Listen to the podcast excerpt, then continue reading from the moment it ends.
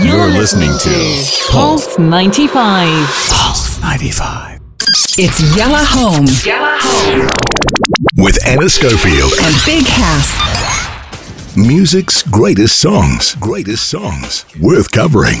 Original classic hitmakers. It is Yalla Home and it is the music greats. Let's delve in. I've got a pumping song for you today, if you can even say that.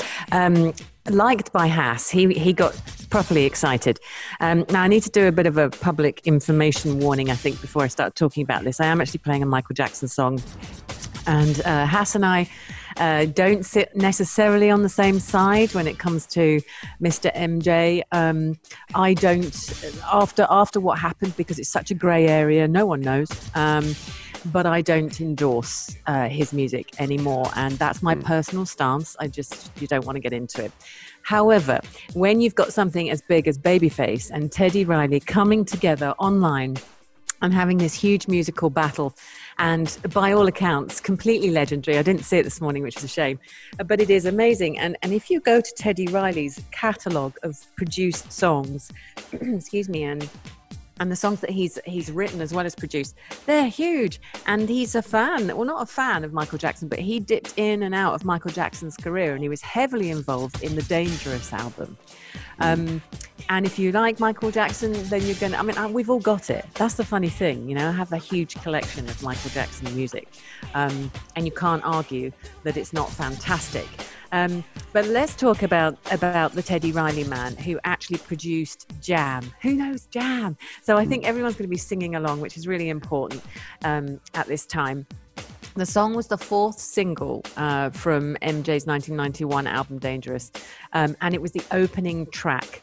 Um, and this apparently was was you know this is a big deal when you what what you used to choose for the opening track of your album. And that's why it's such a shame uh, that we don't listen to albums in the same way, and we need to teach um, our kids to listen to albums. And I bang on about it all the time with Big Hass. You know, I've, I've been in the car and put an album on, and afterwards my kids have gone, "Oh, you're just playing the same uh, artist over and over again." And I was like, "No, kids, that's called an album."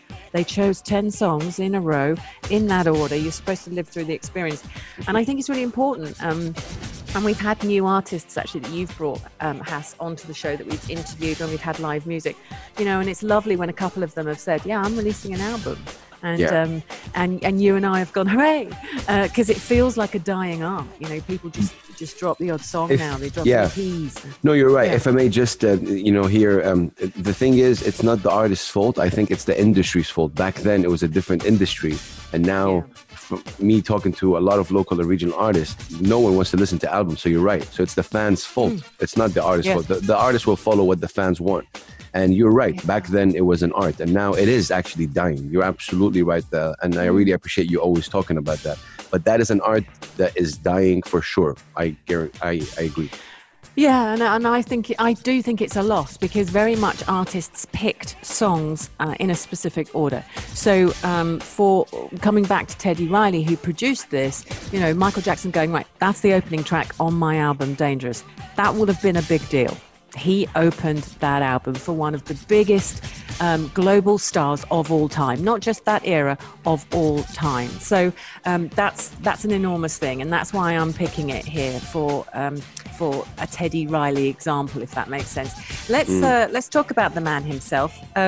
As Hass was laughing at earlier when we talked about him and Babyface going head to head this morning, um, 1967. That's when he was born, October the 8th, 1967. Yeah. So yeah, he he is 52 years old, which is really funny. And he was he's his real name is Edward Theodore Riley.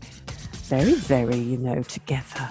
Um, Multi instrumentalist. I mean, credited with with all sorts of things, and credited with the creation of new jack swing genre.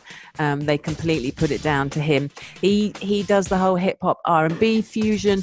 Um, worked with loads of artists, not just Michael Jackson, Bobby Brown, Keith Keith Sweat, Samantha Mumba, Doug, Dougie Fresh, Today, Heavy Yeah. D and the Boys, Hi-Five, Men Wow. of Vision, um, uh, all of you know he's he's all of them. But he's very influenced by neo soul Yes. and he loved Marvin Gaye. That was his thing. He loved gospel, he loved R&B music, and he loved Mar- Marvin Gaye. So therefore, you have all those amazing influences being plugged into every track that he then uh, lays his fingers to and le- lends his creative brain to. And he is the- just an all-time massive producer and songwriter. Um, he's American, by the way, if I didn't say. Uh, he grew up in Harlem and he was a child prodigy, musical child prodigy from the age of five, um, played instruments all over.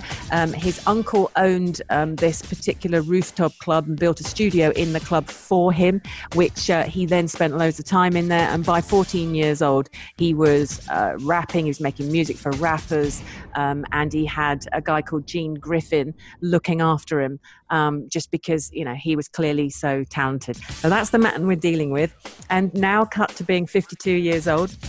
He's obviously online through the pandemic, still pumping out music, still battling with his um, singer songwriter friend Babyface, which is absolutely amazing. And this is an example of him at his best. Let's have a listen. It's Michael Jackson's Jam, but actually, we are highlighting Teddy Riley on the music greats here on Pulse 95.